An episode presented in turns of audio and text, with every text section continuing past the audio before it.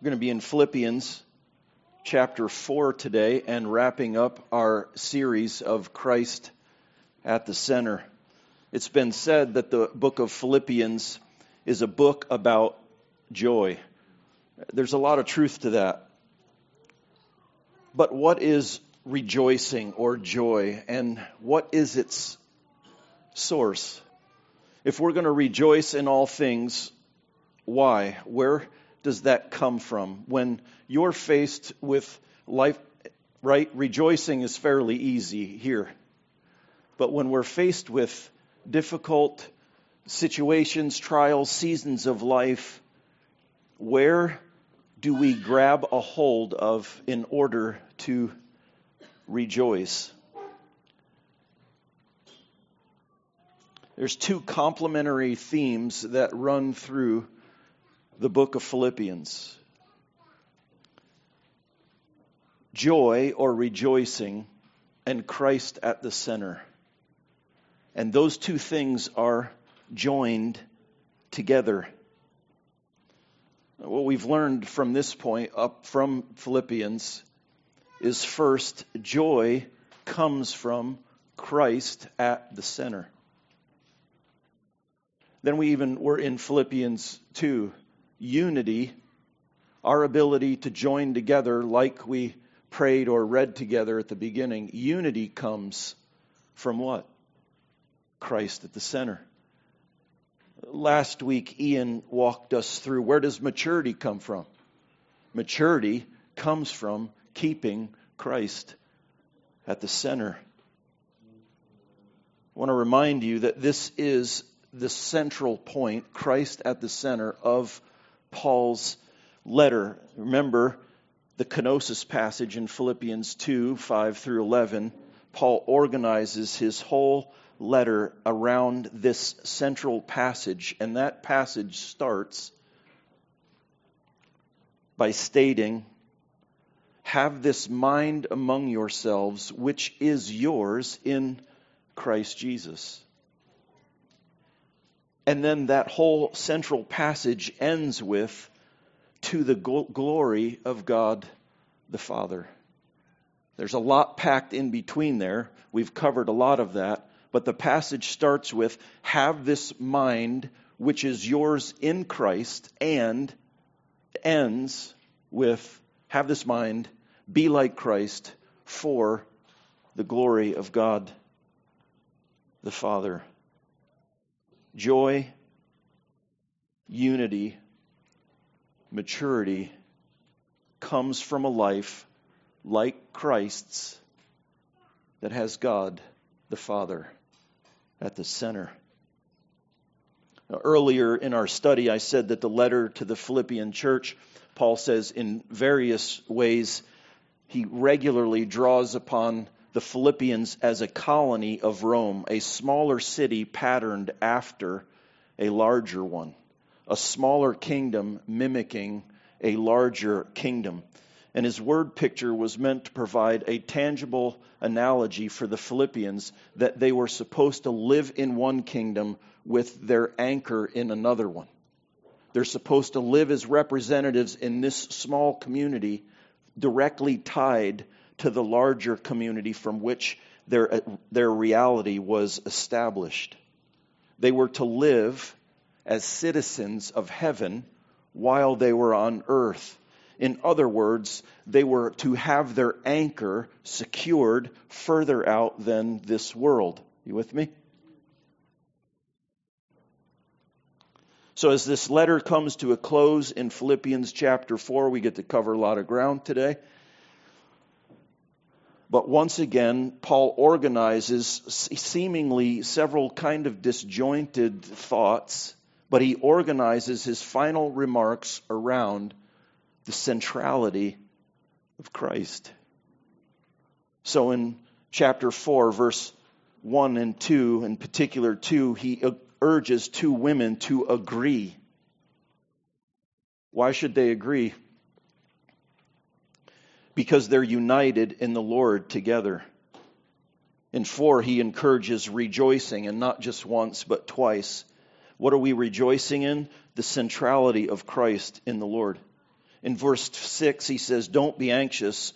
Why? Because of the centrality of Christ, because Christ is close, he's near, the Lord is at hand. In verse 8 of chapter 4, he says, Think about these things, all of these realities, these truths. Where are they found most clearly? They're found in Christ.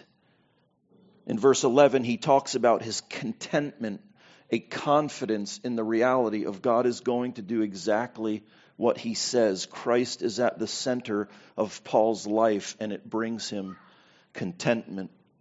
And then he closes, and we're not going to get this far in. We've got enough ground to cover, but he closes with a gratitude, same way he opened, with a gratitude for a partnership and what is their partnership in? It's in the centrality of Christ. And how does he close his book? With a benediction that they would have a presence of the grace of Christ in their life. So, as Paul kind of gathers his thoughts up to finish out his letter, he keeps this main theme central Christ is at the center.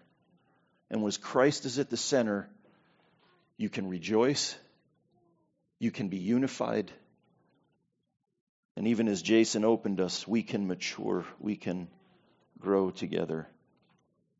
So as we head into chapter 4, remember how Paul closes chapter 3. He says this But our citizenship is anchored farther out than our present reality. Our citizenship is in heaven. And from it, we await a Savior, the Lord Jesus Christ, who will transform our lowly body to be like his glorious body by the power, by the same power that enables him even to subject all things to himself. As sure as Christ will bring everything into submission to himself, he will finish the work he started in you. Because your citizenship is someplace else. Your reality is located someplace else. This is not real.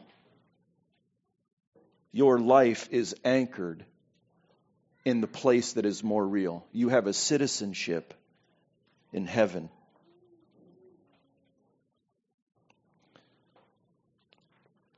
But that has specific applications to now.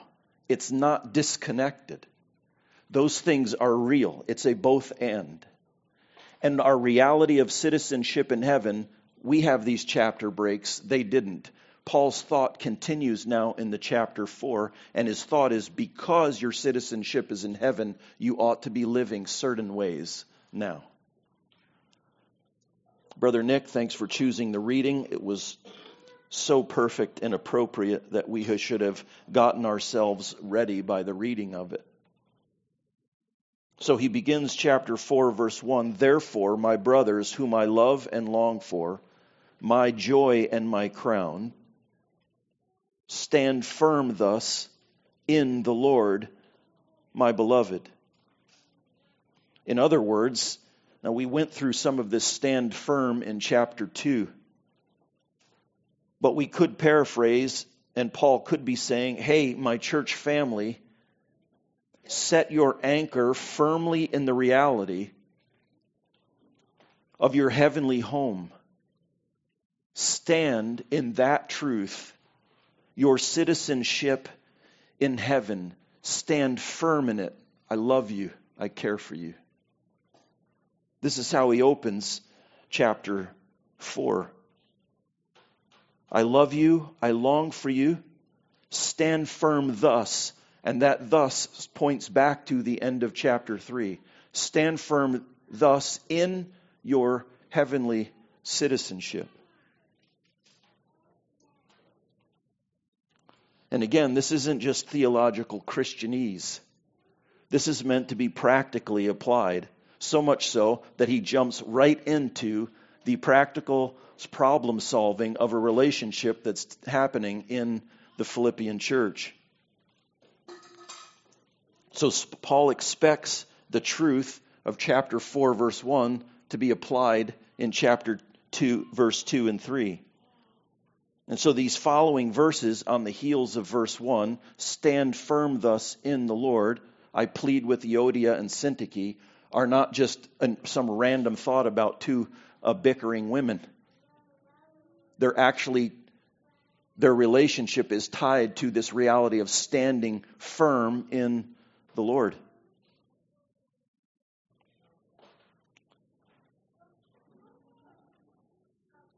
So he says in verse 2, or I'm sorry, yeah, verse 2 I entreat Euodia and I entreat Syntyche to agree in the Lord.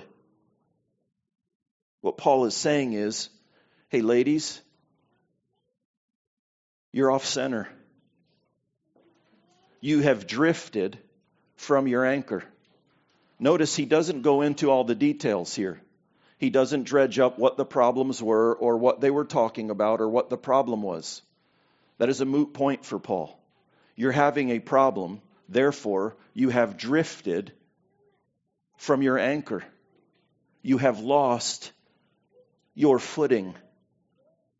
Well, what is his prescription after his diagnosis? It's this agree in the Lord.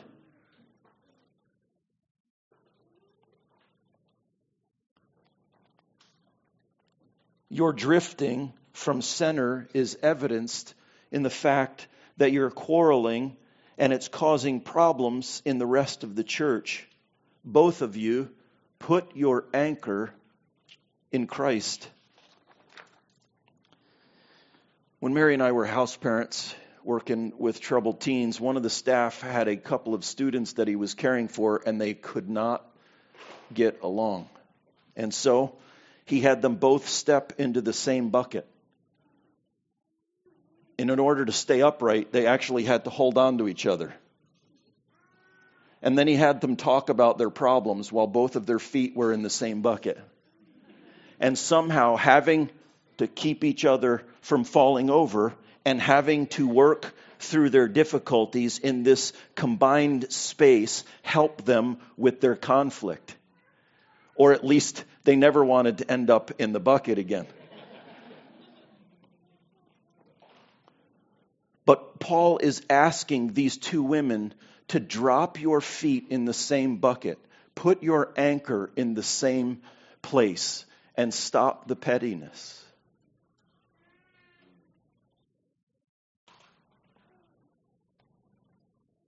Have the same mooring point. So in verse 1, he says, Stand firm thus in the Lord. And then he applies this specifically to Euodia and Syntyche and says, Agree in the Lord. It's an application of verse 1. But this conflict resolution isn't just limited to these two women. Paul continues, verse 3 Yes, and I ask you also, true companion, help these women who have labored side by side with me in the gospel together with Clement and the rest of my fellow workers whose names are in the book of life. This true companion in verse 4, I believe, is any believer who is a true friend. It's kind of like who is your neighbor? It's a rhetorical question that includes the entire group. If you consider yourself a true friend, then don't just stand there. Do something.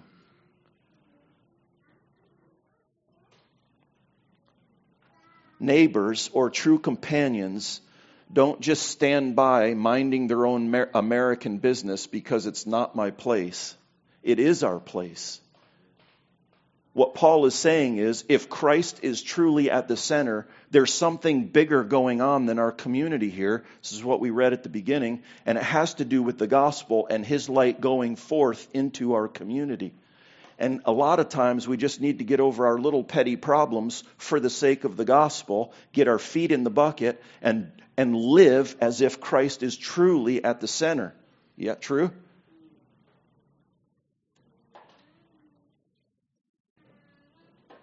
It is our true place, companions, and we are to help each other reset our anchors in Christ because the gospel is at stake, not just your comfort.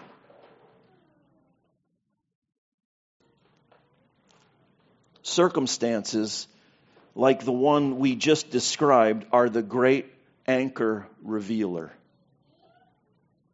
in particular, interpersonal conflict, is the circumstance that most often and most clearly reveals our anchor point.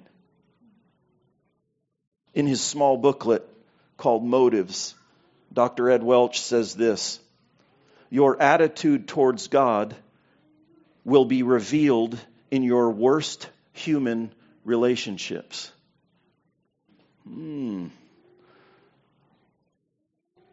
Your attitude towards the Lord will be revealed in your worst human relationships.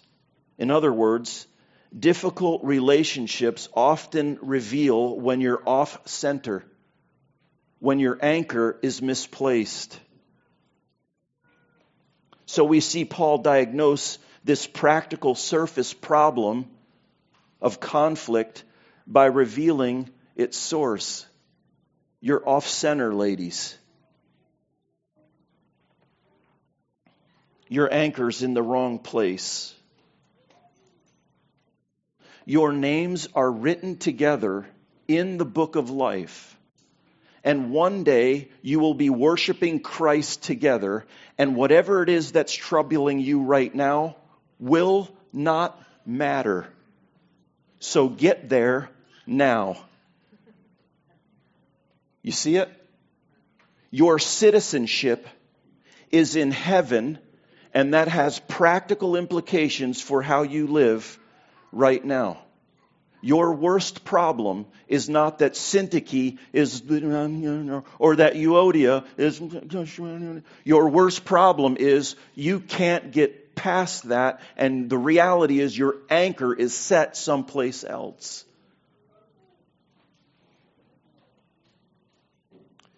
There are many things that reveal our anchor is misplaced, church, but from the passage here, we know there are at least two things that reveal that our anchor is misplaced. And the first one is interpersonal conflict, and the second one is anxiety. Let's keep reading. Rejoice in the Lord always. I again I will say it, rejoice. Let your reasonableness be known to everyone. The Lord is at hand. Do not be anxious about anything, but in everything by prayer and supplication with thanksgiving let your requests be made known to God and the peace of God, which surpasses all understanding, will guard your hearts and your minds in Christ Jesus. So, Paul in this passage offers a diagnosis. There's anxiety. And then he provides two solutions. This is a really tricky passage, church, because it's been misused so many times. Somebody struggling, and we say, Oh, be anxious about nothing. And we offer a surface problem to a very deep reality. Oh, just be anxious about nothing. It's not what the passage says. The passage lays out a much grander position, and being anxious not is like the third thing down the list. Paul first offers this reality that there's some anxiety there but he provides two solutions. And the first one is right before, and he says, Remember, the Lord is at hand. The Lord is close. How, do, how does anxiety go away? Through the presence of the Lord. Bring your mind into submission that the Lord is near you and he's paying attention to you. This rejoicing that he offers in chapter 4, right at the beginning, is, we're going to get there, but I'm offering first this diagnosis of this anxiety problem and rejoicing actually kills anxiety. But you need to know it's not just this surface, I just need to rejoice and hope my anxiety goes away. See, it doesn't work. I tried that. I'm anxious and I tried rejoicing and my anxiety's still there. You're, you're, you're missing the point. You with me? Paul says, Remember, the Lord is close. and I really want to talk about what does it look like for us to rejoice. I have a real burden for us this today. I, would imagine if I polled us and said, What does rejoicing really look like in your life? I had a hard time with this when I posed the question to myself. What does that practically look like? I have a real burden for us to know what rejoicing practically looks like. And it's much deeper than just saying certain words or thanking the Lord for your car and your house and your wonderful family. It's deeper than that. But Paul offers his diagnosis. There's anxiety here, and he provides two solutions Remember the Lord is close. Bring to mind that He's near you. He's paying attention. Recall that He has chosen you as His child. You're a citizen of heaven. Your name is written in the book of life. And so then the second thing He offers is then pray in a spirit of thanksgiving. First, get your mind around the fact that you're a citizen of heaven and you've been called by God. That will change your prayer life. Remember the Lord is close and pray in a spirit of thanksgiving. But before he gets to this diagnosis and solution, he provides a prevention. I hope you caught it. I hinted to it. What's the preventative medicine for anxiety and conflict? It's rejoicing. And it's so effective that he says it twice. Rejoice in the Lord. Always.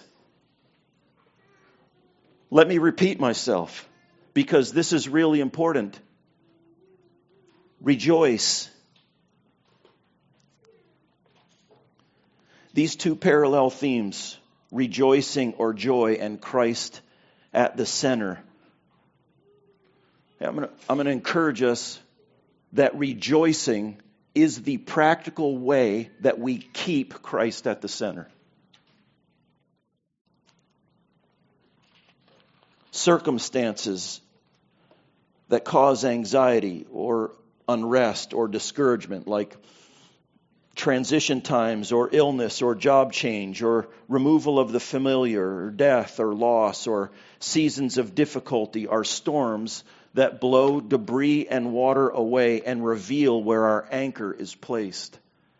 When I was studying, I was looking up pictures, and there's a one picture that there's this boat and the water and debris had washed, and the anchor is up in the shallow water, and you can see where the anchor is and where the boat is in the background. These storms of life tend to push everything back and reveal what our anchor is set in.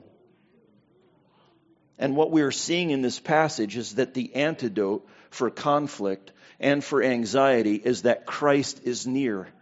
He's at the center so rejoice in him. But rejoicing must be more than just an admonishment to do it.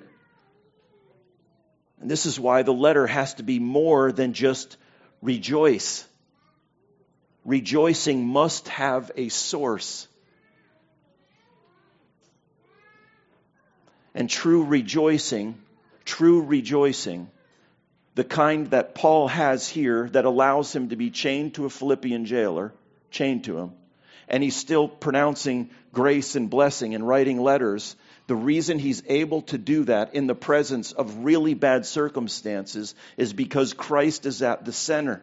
It's not because he's sitting there really feeling bad for himself, trying to manifest, well, I just got to think about all the good things in my life. No, it's because Christ is at the center of Paul's life.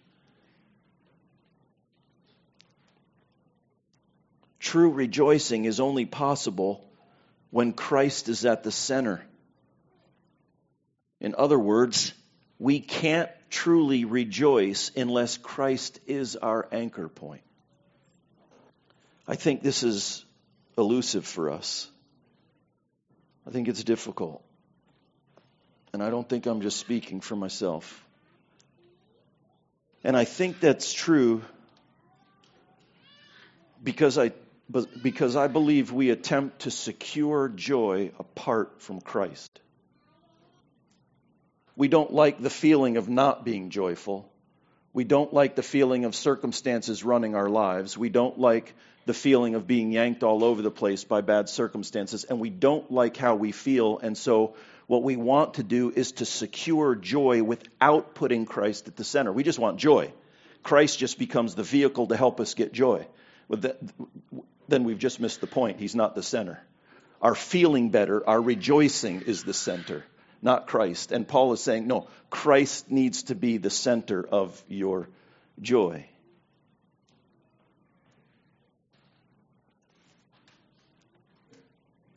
And so Paul says the same thing and he repeats it over and over throughout the book rejoice. And by the way, this isn't a suggestion, it's actually, he's commanding it. I'm telling you to do something here. Rejoice. It means to take joy. To take joy and ground it in something much bigger than joy itself. So let me launch let me launch a definition for rejoicing. It means to fix your reality and hope on what Christ has said in a way that produces gratitude, peace, happy contentment, gentleness, and patience, and therefore it manifests itself in your physical appearance. It's not just something that happens here, but it actually tangibly changes our physical appearance. So let me use this as an example. Okay, this is kind of a makeshift. Well, it's, an, it's like a big grappling hook. Okay, but it's an anchor for today.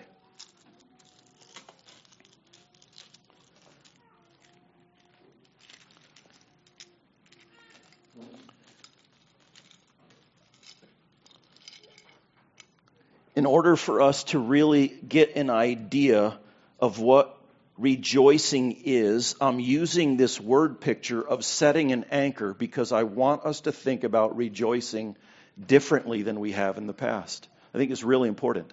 It's not just some spiritual exercises that typically fails miserably. True? I mean, if we're being real. I want us to see rejoicing as a tangible thing that we participate in and allow God, allow Christ to be center of our life. And so, rejoicing is not just placing our anchor in whatever we would hope and then say, hooray, when bad things happen, as if we're trying to talk ourselves into it.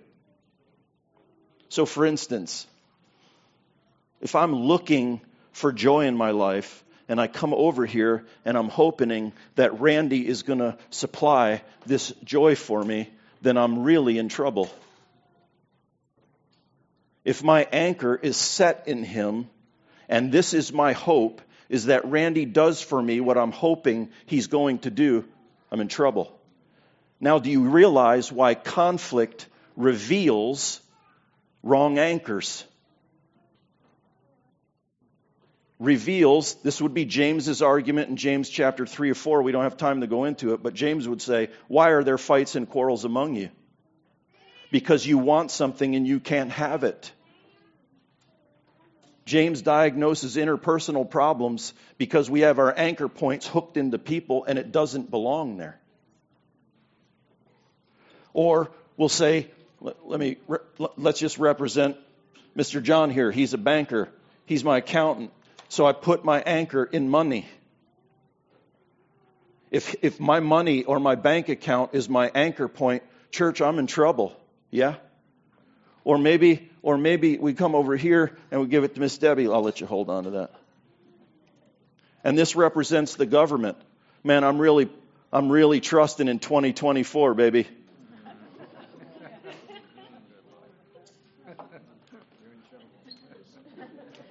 Church, I'm going to I'm, going to say that when we start going around and we're putting our anchor and we're, we're looking and we're, we're putting our anchor and we look, we look like a crazy man on the deck of a ship, do we not? And what happens is the world sees us, and by the way, these are all good things. This is how we justify them. This is no surprise to us. We, we really like to, to put our, our idols in tuxedos. And then we talk about to other people how good they look and how it's so necessary. And he's really actually very kind. And it proves, because my idol is in a tuxedo, it proves that the problem is really over here or over there. And if I could just get my circumstances to straighten up enough, I'll finally be able to rejoice. Paul says, You're missing the point. You with me? When we start wandering all over, the world looks at us and says, That's not reasonable behavior. That's not reasonable. That person looks like they're adrift. That person looks like they have no anchor. True?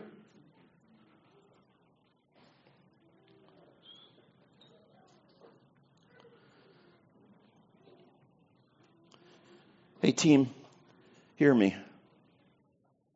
No Christian who is chosen by God who has the love and acceptance guaranteed from our Heavenly Father.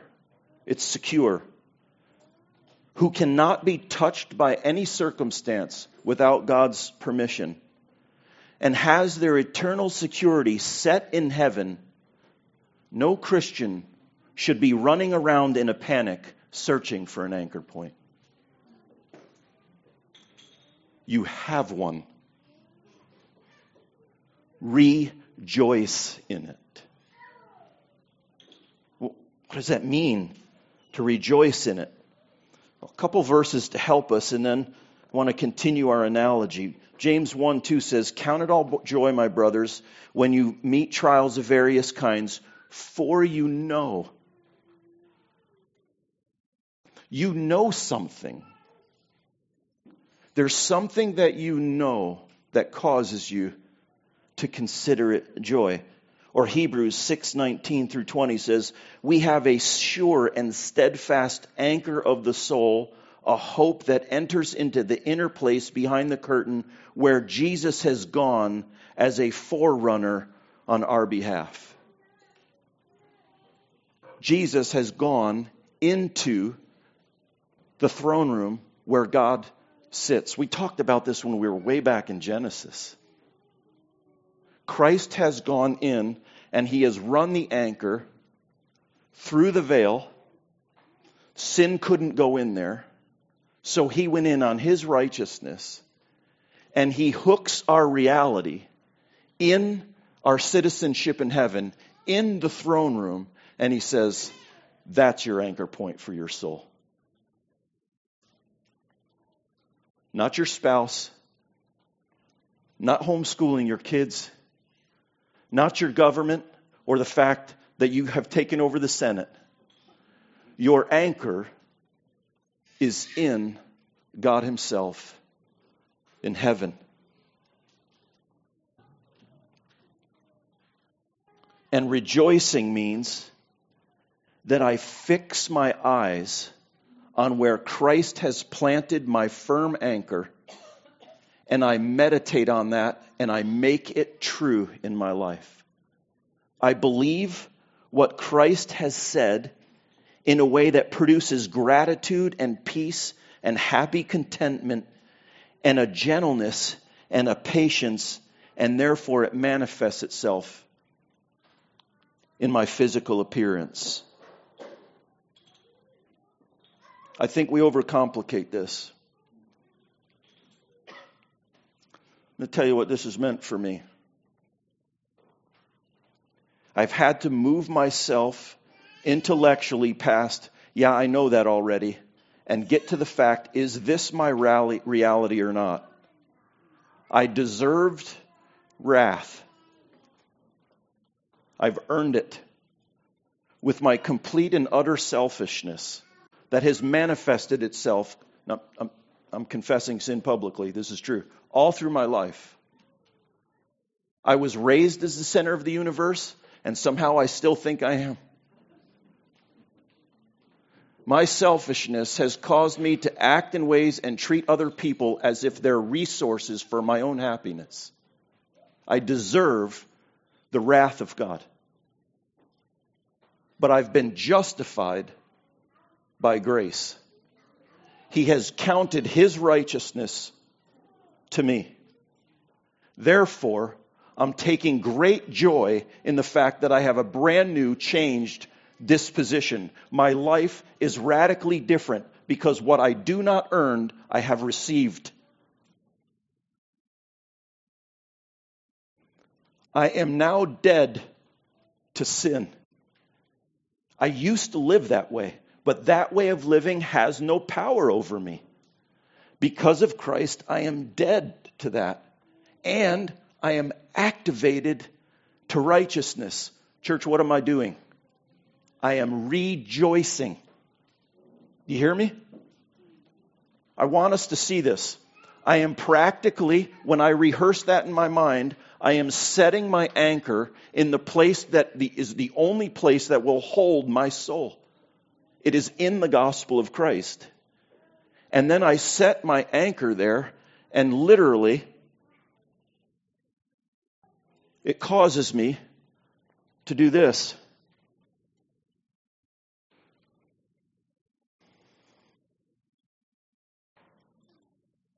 It's true. It's true. My circumstances are troublesome, they bother me. But this is where my life is. Rejoicing causes my mouth to curl up at the corners. It's that practical. But not if it's just some surface endeavor. I'm um, just got to go through my gratitude list. You following me? I meditate on this reality. Rejoicing, you can't get rejoicing, I'm going to argue, you can't get rejoicing without starting in the gospel, the good news of Christ. Because it's my anchor point. It establish, establishes me and it sets me.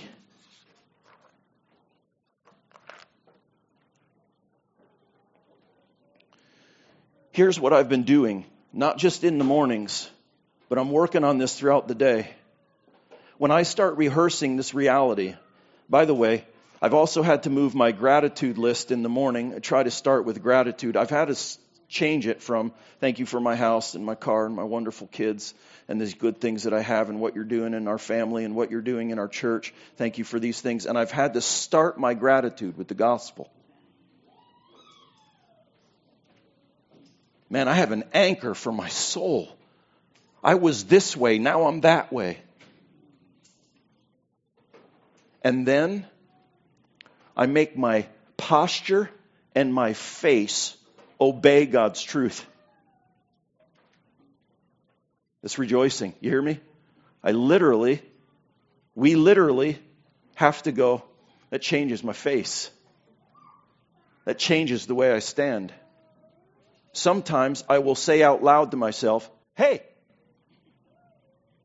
Or I've been doing this. Rob. Change it. Get rooted, grounded. It's true. We don't know how to rejoice because we don't make it that practical. Are you with me? If God's word is true, then we make our mind and our face and our posture obey. This is a reasonableness made known. It's interesting that Paul says, Let your reasonableness be known to everyone. How does that happen? It happens when we tell our face and our posture to obey the Lord. And we can do that and it not be legalism. How? Because it's attached to, the, to truth. So again in verse 5, Paul says, Let your reasonableness be known. In other words, what you are making your heart do, make your face and your posture do. It's interesting that in, in both here and then earlier in the book, Paul calls us to obedience first and then mind change. Man, I've always thought it was okay, change your mind and then change your obedience. But here, twice in Philippians, Paul says, change your face and your posture and then go back and think about it and get yourself and, and get your mind to line up. So he says, Let your reasonableness be made known to all. But hear me. If all we're doing is putting our shoulders back and, you know, that will eventually die, right? So then Paul continues and he says, But keep your mind staying engaged with truth.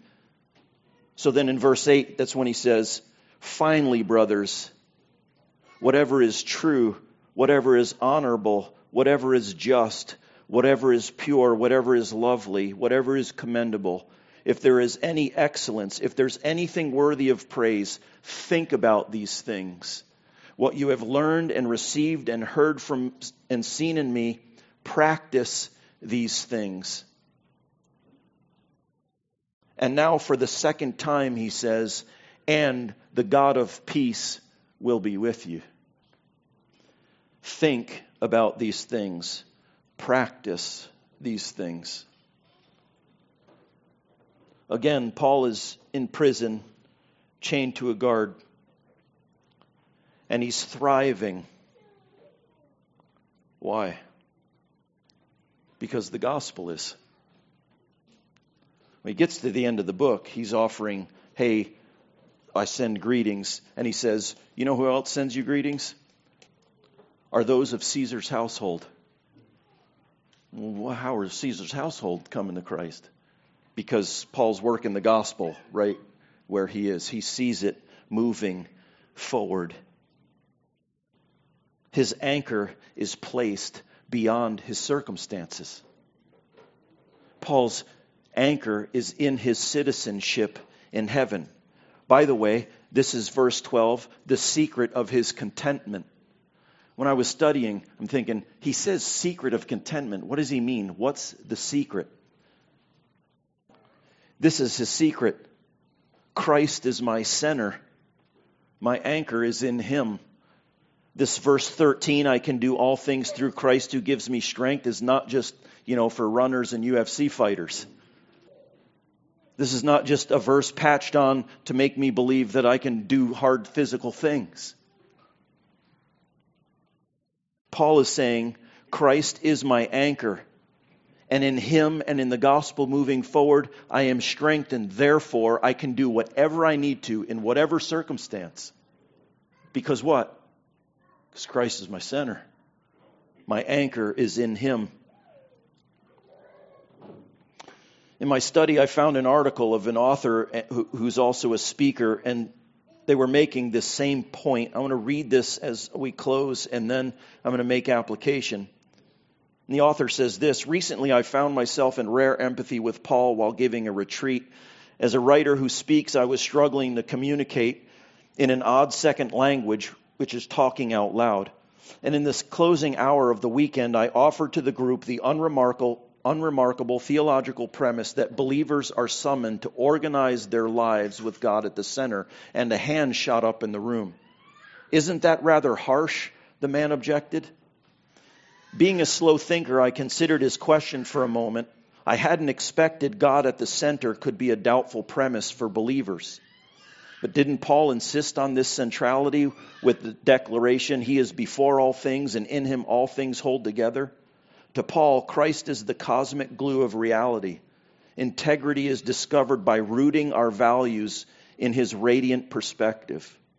Paul declares Christ is before, Christ is head, Christ is at the core, Christ is the beginning, Christ is the fullness. Christ reconciles human and divine, past and present, future, heaven and earth, binding all things together.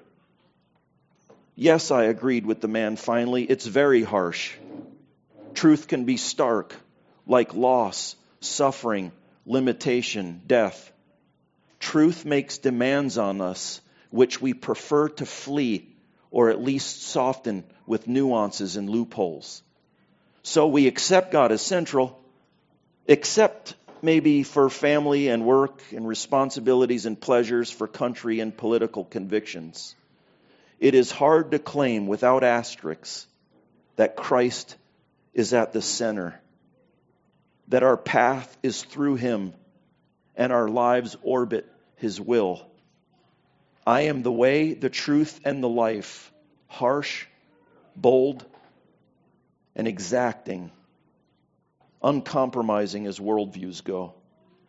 If God is the all powerful, all knowing, ever present Alpha and Omega, if God is sovereign, then to deny God's centrality in our lives is to deny the definition of divinity.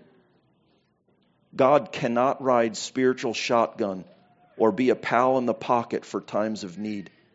If God is not the all important one, we shrink divinity to a more convenient size, shoehorning God into an unobtrusive role. And once demoted, God ceases to be God.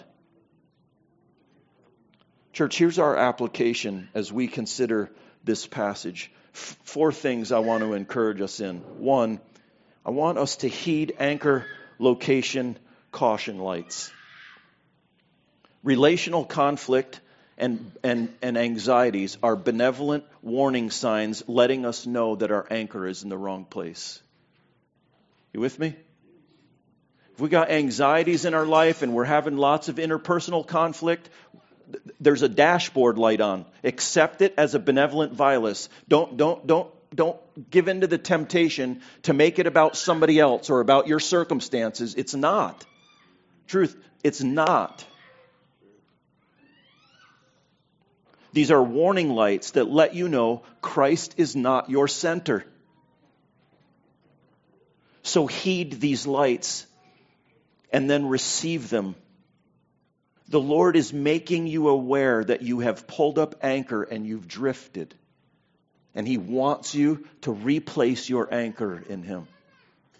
So heed the anchor location caution lights. And when you're humble enough to heed, repent and turn. Because it was sin that you placed your anchor someplace else. It wasn't just an oops, you thought you had a more viable option. You thought God was less than and that you were more than, and you put your anchor someplace else. Repent from that and turn. Here's some stops that we need to just stop doing sometimes. Stop fretting about your circumstances, present or future. Paul says that the truths he have been pre- presenting are the secret to contentment, whether you're starving or well fed, whether you're naked or clothed, whether you're free or in jail. This, Paul says, is contentment regardless of your circumstances. So stop telling yourself your rejoicing is contingent on your circumstances. Stop doing that. Another thing we need to stop doing sometimes is holding people hostage because you chose to put your anchor in them. It's not their problem. You're foolish enough to put your anger in somebody. Jeremiah 17 says, Cursed is the man who trusts in man and makes flesh, flesh his strength. You're a fool for putting your anchor in somebody else. So stop holding them, stop holding them hostage to your f- foolishness.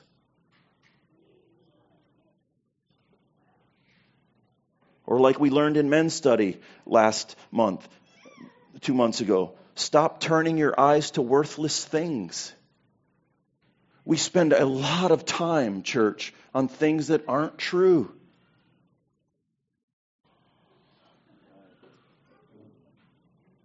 A lot of time on stuff that's not true.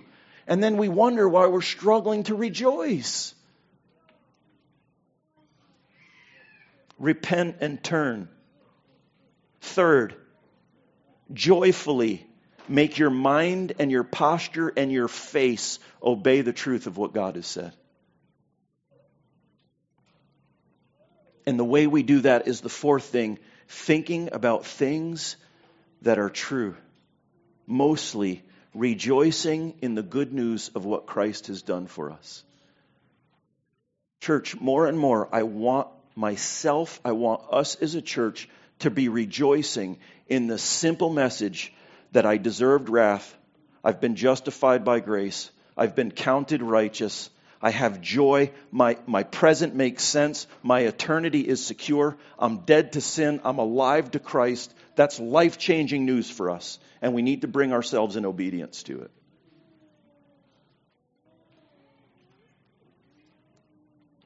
practical ways you could do that is keep a daily journal of gratitude about what the gospel has done in you and for you, who you are in Christ.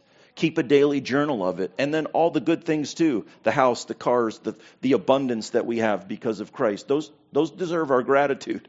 But first and foremost, where our eternity is set, where our citizenship is, those are the things we want to be thankful first.